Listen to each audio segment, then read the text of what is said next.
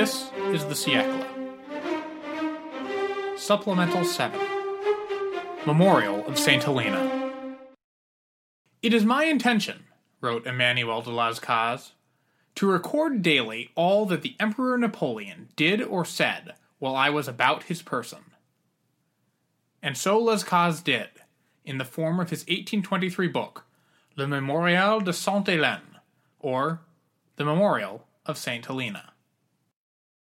It was immediately a bestseller in multiple languages, and, along with several other memoirs written by Napoleon's aides in his St. Helena exile, helped transform the former emperor's public image. It was, historian Philip Dwyer writes, probably the most widely read political text of its time, and became the 19th century Bonapartist Bible. Today, we're going to be visiting that Bonapartist Bible, in large part because the episode I was planning to release, episode 21, isn't quite done yet. But since episode 20 covered the death of Napoleon, and episode 21 will cover Napoleon's legacy in Restoration France, it made perfect sense to tide you over with an excerpt from a memoir drafted on St. Helena, published in Paris in 1823, and instrumental in shaping the public view of Napoleon. Las Cases, who turned 49 three days after Waterloo, was a curious fellow, an old regime noble who had emigrated during the Revolution and fought as a counter revolutionary, before returning to France and very belatedly joining Napoleon's regime. After the Hundred Days, he voluntarily followed Napoleon into exile, from a combination of devotion and ambition. On St. Helena, he was one of several aides who took dictation from Napoleon, though he was on the island for less than two years, and was not around for the emperor's slow decline and death. The memorial was written by Las Cases as a diary, though large portions of the work consist of extended quotations from Napoleon, or at least supposed quotations from Napoleon. Though accepted as authentic by Bonapartists, the work had been revised, first by Napoleon, then by Las Cases with assistance from a number of other French Bonapartists in the early 1820s. As Dwyer writes, Las Cases significantly changed the content, rearranging conversations, suppressing passages, and imbuing Napoleon with a rhetorical flair he never possessed. Las also regularly inserts himself into the work, and routinely uses the memoir to promote a historical atlas he had also written. It has a ramshackle but successful narrative structure, flip flopping between the Emperor's recollections of grand battles or analyses of history, and discussions of the most mundane details of Napoleon's exile on St. Helena. The passages I've abridged to read to you here come entirely from the first volume of the book, and cover Napoleon's first few months on St. Helena. His arrival on the island, his transfer to his prison estate of Longwood, and Napoleon's pontifications about his rule and historical generals. You will also note the myth making in progress, as Las Cases at every turn plays up Napoleon's genius, his suffering, his virtue, and other characteristics. There is some truth to much of it, but the overall picture should reinforce how this book helped write the so called Golden Legend that I talked about in episode 20. At thesiecle.com slash supplemental 7, you can see a transcript, as well as a link to the full text online at Project Gutenberg. This particular edition was an English translation, published in 1836 by Henry Colburn and Company, with an uncredited translator. My thanks for your forbearance as I prepare the next episode of the show, which will be ready, hopefully, very soon. Our excerpts begin as Napoleon and our narrator Las Cases approach St. Helena on board the HMS Northumberland. October 15th, 1815. At daylight, I had a tolerably near view of the island. At first, I thought it rather extensive, but it seemed to diminish considerably as we approached. At length, about 70 days after our departure from England, and 110 after our departure from Paris, we cast anchor about noon. This was the first link of the chain that was to bind the modern Prometheus to his rock. The Emperor, contrary to custom, dressed early and went upon deck. He went forward on the gangway to view the island. we beheld a kind of village surrounded by numerous barren and naked hills towering to the clouds. Every platform, every aperture, the brow of every hill was planted with cannon. The Emperor viewed the prospect through his glass. I stood behind him. My eyes were constantly fixed on his countenance, in which I could perceive no change. And yet he saw before him, perhaps his eventual prison, perhaps his grave. What, then, remained for me to feel or express? The Emperor soon left the deck. He desired me to come to him, and we proceeded with our usual occupation. The Admiral, who had gone ashore very early, returned about six o'clock, much fatigued. He had been walking about various parts of the island, and at length thought he had found a habitation that would suit us. The place, however, stood in need of repairs, which might occupy two months. We had now been confined to our wooden dungeon for nearly three months, and the precise instructions of the ministers were that we should be detained there until our prison on shore was ready for our reception. The admiral, to do him justice, was incapable of such barbarity. He informed us, at the same time betraying a sort of inward satisfaction, that he would take upon himself the responsibility of putting us ashore next day. November 6th. Among the various subjects of the day's conversation, I note down what the Emperor said respecting the armies of the ancients. He asked whether the accounts of the great armies mentioned in history were to be credited. He was of the opinion that those statements were false and absurd. He placed no faith in the descriptions of the innumerable armies of the Carthaginians in Sicily. Such a multitude of troops, he observed, would have been useless in so inconsiderable an enterprise, and if Carthage could have assembled such a force, a still greater one would have been raised in Hannibal's expedition, which was of much greater importance, but in which not more than forty or fifty thousand men were employed. He did not believe the accounts of the millions of men composing the forces of Darius and Xerxes, which might have covered all of Greece, and which would doubtless have been subdivided into a multitude of partial armies. He even doubted the whole of that brilliant period of Greek history, and he regarded the famous Persian War only as a series of those undecided actions in which each party claims the victory. Xerxes returned triumphant after taking, burning, and destroying Athens, and the Greeks exulted in their victory because they had not surrendered at Salamis. With regard to the pompous accounts of the conquests of the Greeks, and the defeat of their numberless enemies, it must be recollected, observed the Emperor, that the Greeks, who wrote them, were a vain and hyperbolical people, and that no Persian chronicle has ever been produced to set our judgment right by contrary statements. But the Emperor attached credit to Roman history, if not in its details, at least in its results, because these were facts as clear as daylight. He also believed the descriptions of the armies of Genghis Khan and Tamerlane, however numerous they are said to have been, because they were followed by gregarious nations, who, on their part, were joined by other wandering tribes as they advanced. And it is not impossible, observed the Emperor, that Europe may one day end thus. The revolution produced by the Huns, the cause of which is unknown, because the tract is lost in the desert, may at a future period be renewed. The situation of Russia is admirably calculated to assist her in bringing about such a catastrophe. She may collect at will numberless auxiliaries, and scatter them over Europe. The wandering tribes of the north will be the better disposed and the more impatient to engage in such enterprises, in proportion as their imaginations have been fired, and their avarice excited, by the successes of those of their countrymen who lately visited us. The conversation next turned on conquests and conquerors, and the emperor observed that, to be a successful conqueror, it was necessary to be ferocious, and that, if he had been such, he might have conquered the world. I presumed to dissent from this opinion, which was doubtless expressed in a moment of vexation.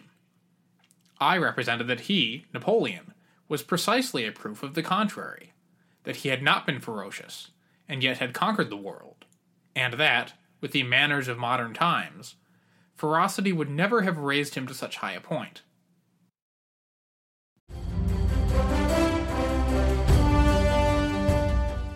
This is Peter. And this is Tom. We want to tell you guys a little bit about our podcast. Tom and I met in college, became best friends, and then teachers almost 20 years ago. Sometimes school just does not allow us to elaborate on the topics that we find interesting, like the real shark attacks that inspired the movie Jaws, or the real historical context to Indiana Jones artifacts. Where does cereal come from? Or are zombies real? Does Ben Franklin really deserve to be on a $100 bill? On our podcast, just like in our class, there are no stupid questions. Just two friends having a lighthearted conversation about history, pop culture, and the context of current events. Listen to History Teachers Talking Podcast from Evergreen Network, anywhere you get your podcast.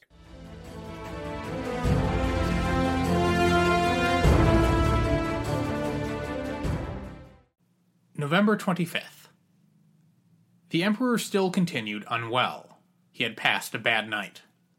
At his desire, I dined with him beside the sofa, which he was unable to leave. He was, however, evidently much better. After dinner, he wished to read. He had a heap of books scattered around him on the sofa.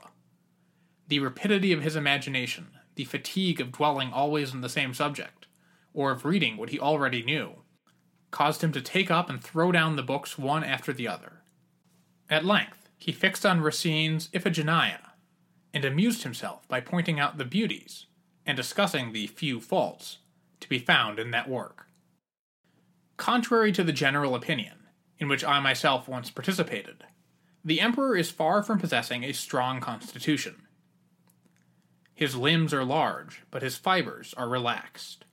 With a very expanded chest, he is constantly laboring under the effects of cold.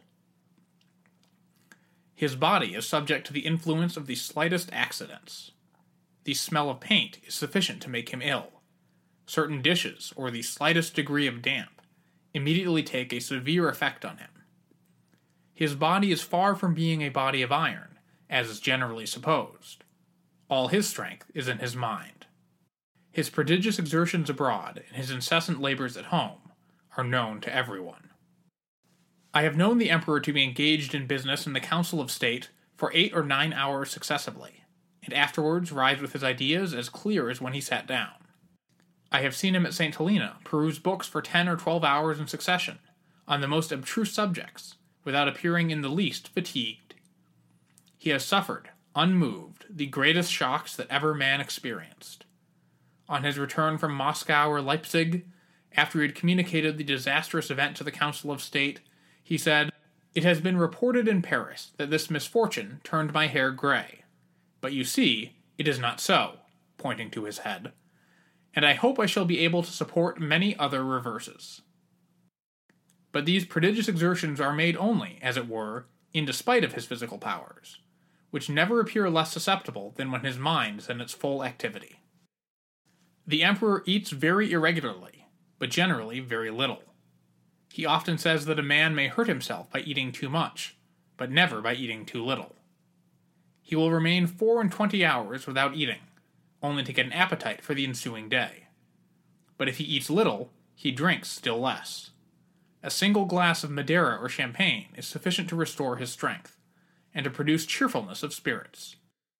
He sleeps very little, and very irregularly, generally rising at daybreak to read or write and afterwards lying down to sleep again.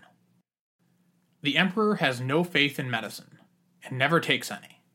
He had adopted a peculiar mode of treatment for himself.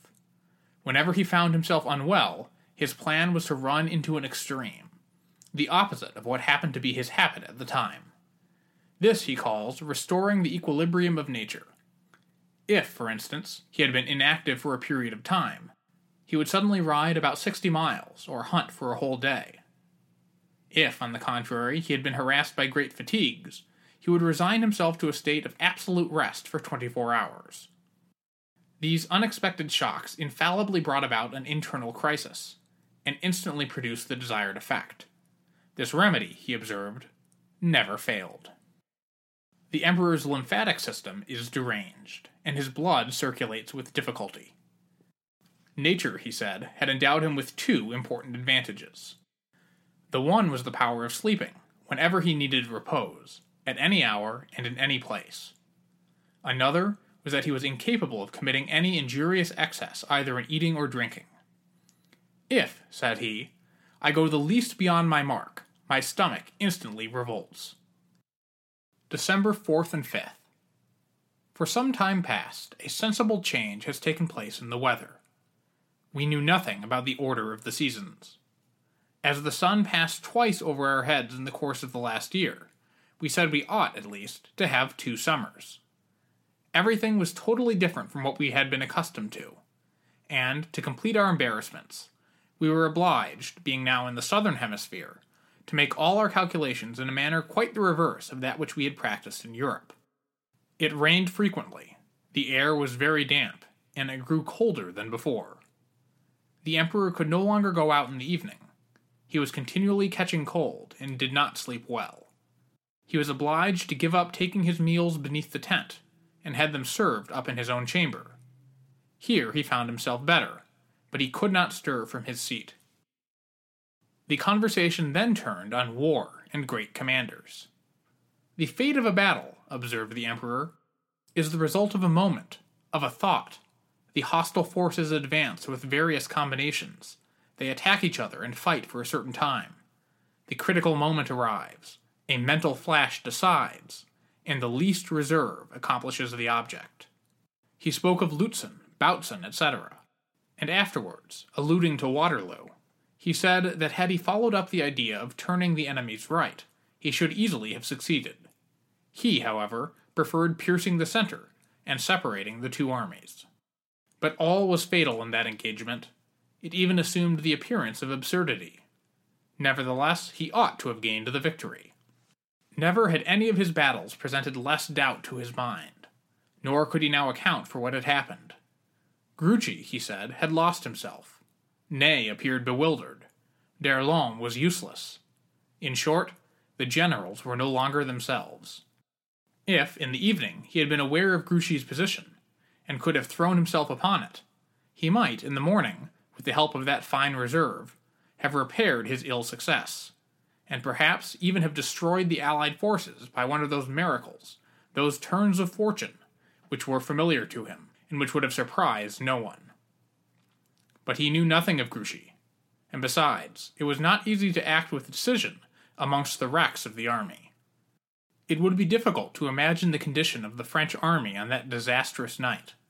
It was a torrent dislodged from its bed, sweeping away everything in its course. Turning to another subject, he said that the dangers incurred by the military commanders of antiquity were not to be compared with those which attend the generals of modern times. There is, he observed, no position in which a general may not now be reached by artillery, but anciently a general ran no risk, except when he himself charged, which Caesar did only twice or thrice. We rarely, said he, find combined together all the qualities necessary to constitute a great general. The most desirable is that a man's judgment should be in equilibrium with his personal courage that raises him at once above the common level. This is what the emperor termed being well squared.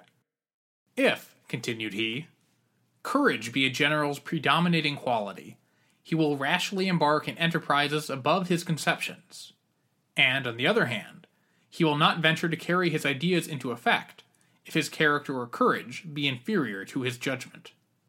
Physical and moral courage then became the subject of discourse. With respect to physical courage, the Emperor said, it was impossible for Murat and Ney not to be brave, but no men ever possessed less judgment, the former in particular. As to moral courage, observed he, I have very rarely met with the two o'clock in the morning courage.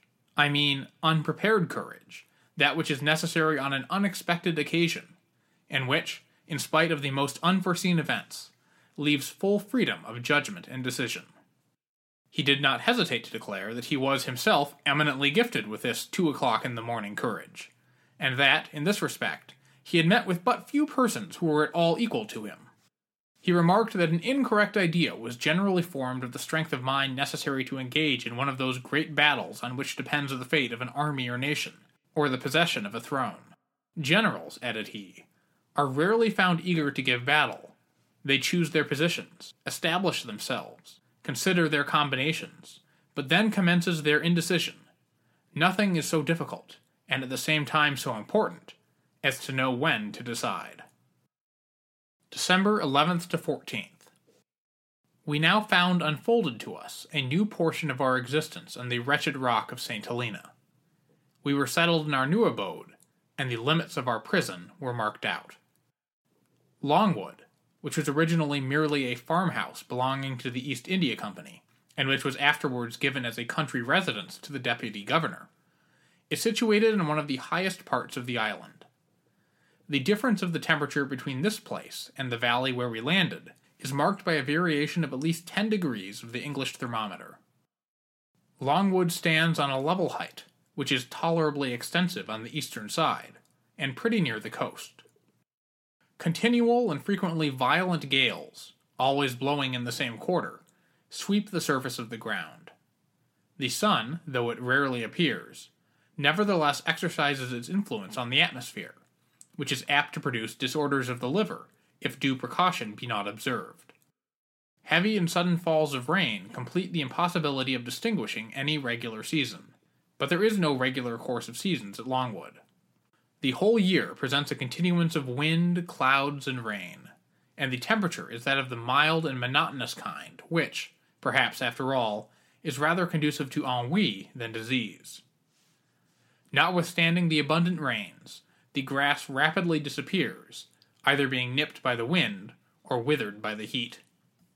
The water, which is conveyed hither by a conduit, is so unwholesome that the deputy governor, when he lived at Longwood, never suffered it to be used in his family until it had been boiled, and we are obliged to do the same. The trees, which, at a distance, impart a smiling aspect to the scene, are merely gum trees, a wretched kind of shrub affording no shade. On one side, the horizon is bounded by the vast ocean, but the rest of the scene presents only a mass of huge barren rocks, deep gulfs, and desolate valleys. And, in the distance, appears the green and misty chain of mountains, above which towers Diana's Peak. In short, Longwood can be pleasing only after the fatigues of a long voyage, when the sight of any land is a cheering prospect. Arriving at St. Helena on a fine day, the traveler may, perhaps, be struck with the singularity of the objects which suddenly present themselves, and exclaim, How beautiful! But his visit is momentary, and what pain does not his hasty admiration cause to the unhappy captives who are doomed to pass their lives at St. Helena? Workmen had been constantly employed for two months in preparing Longwood for our reception. The result of their labors, however, amounted to little. The entrance to the house was by a room which had just been built, and which was intended to answer the double purpose of an antechamber and a dining room. This apartment led to another, which was made the drawing room. Beyond this was a third room running in a cross direction, and very dark. This was intended to be the depository of the Emperor's maps and books, but it was afterwards converted into the dining room. The Emperor's chamber opened into this apartment on the right hand side. This chamber was divided into two equal parts, forming the Emperor's cabinet and sleeping room. A little external gallery served for a bathing room. Our windows and beds were without curtains.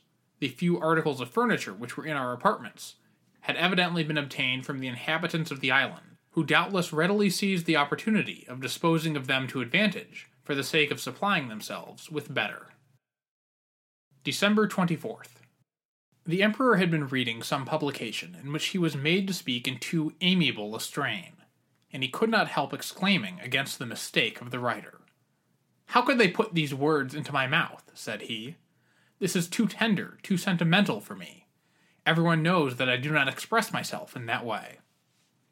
Sire, I replied, it was done with a good intention.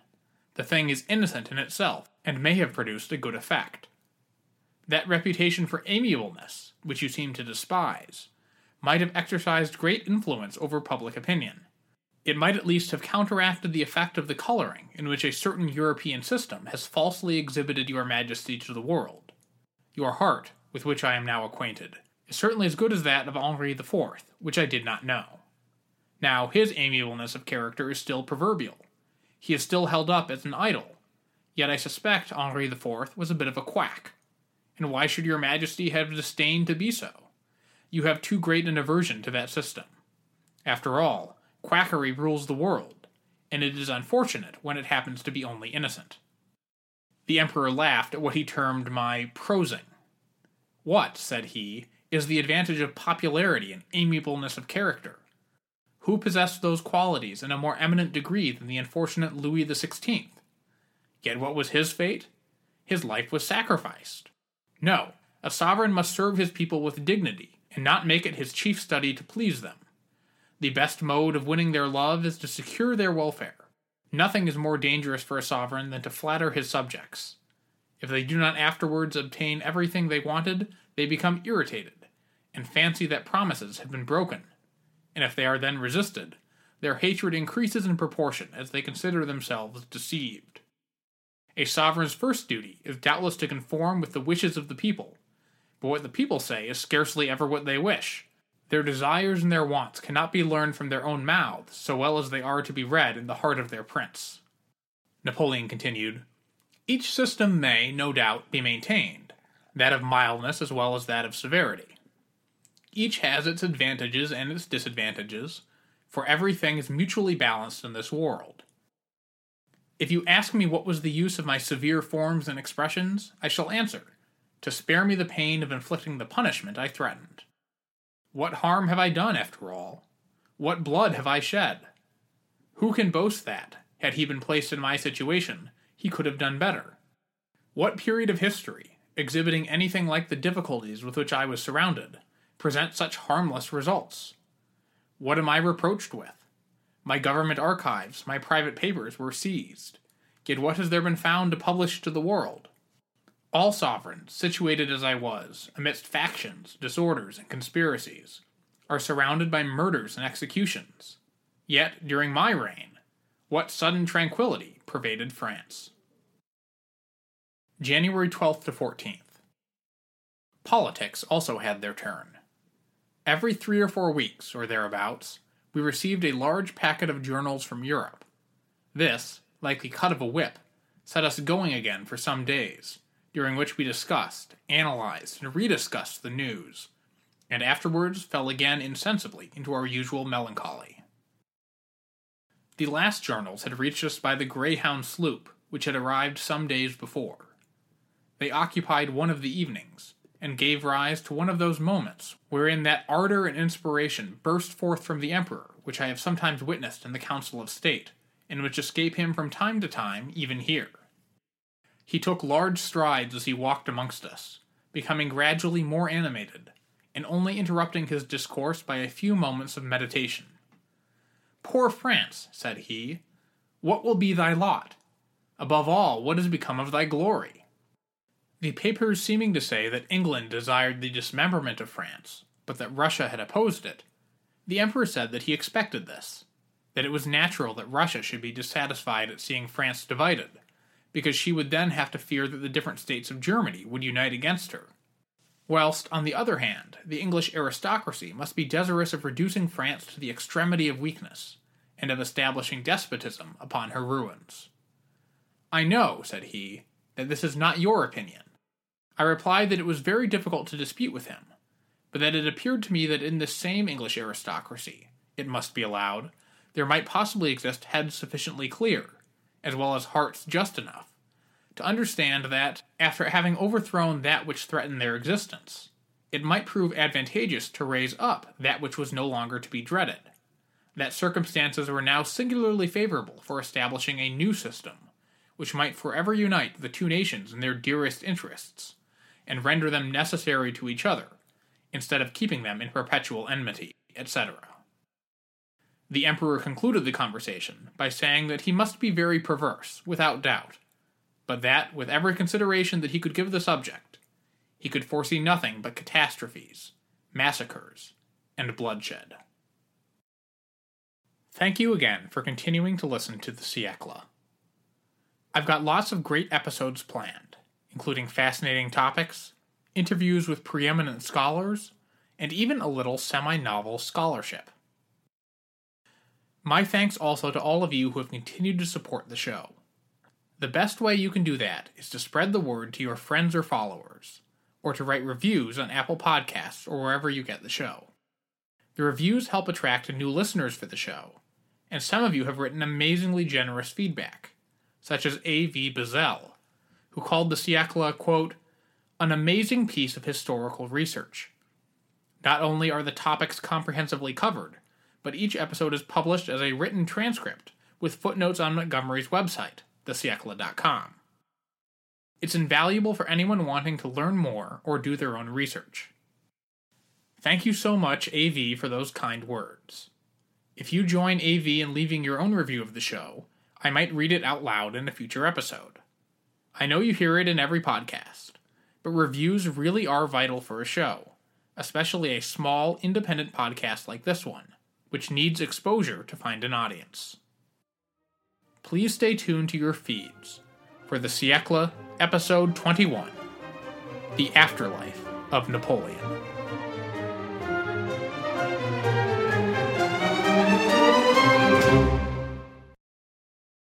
Hello, my name is Peter Zablocki, and I'm a historian, author, and college professor. I'm thrilled to invite you to check out Evergreen Network's History Shorts podcast.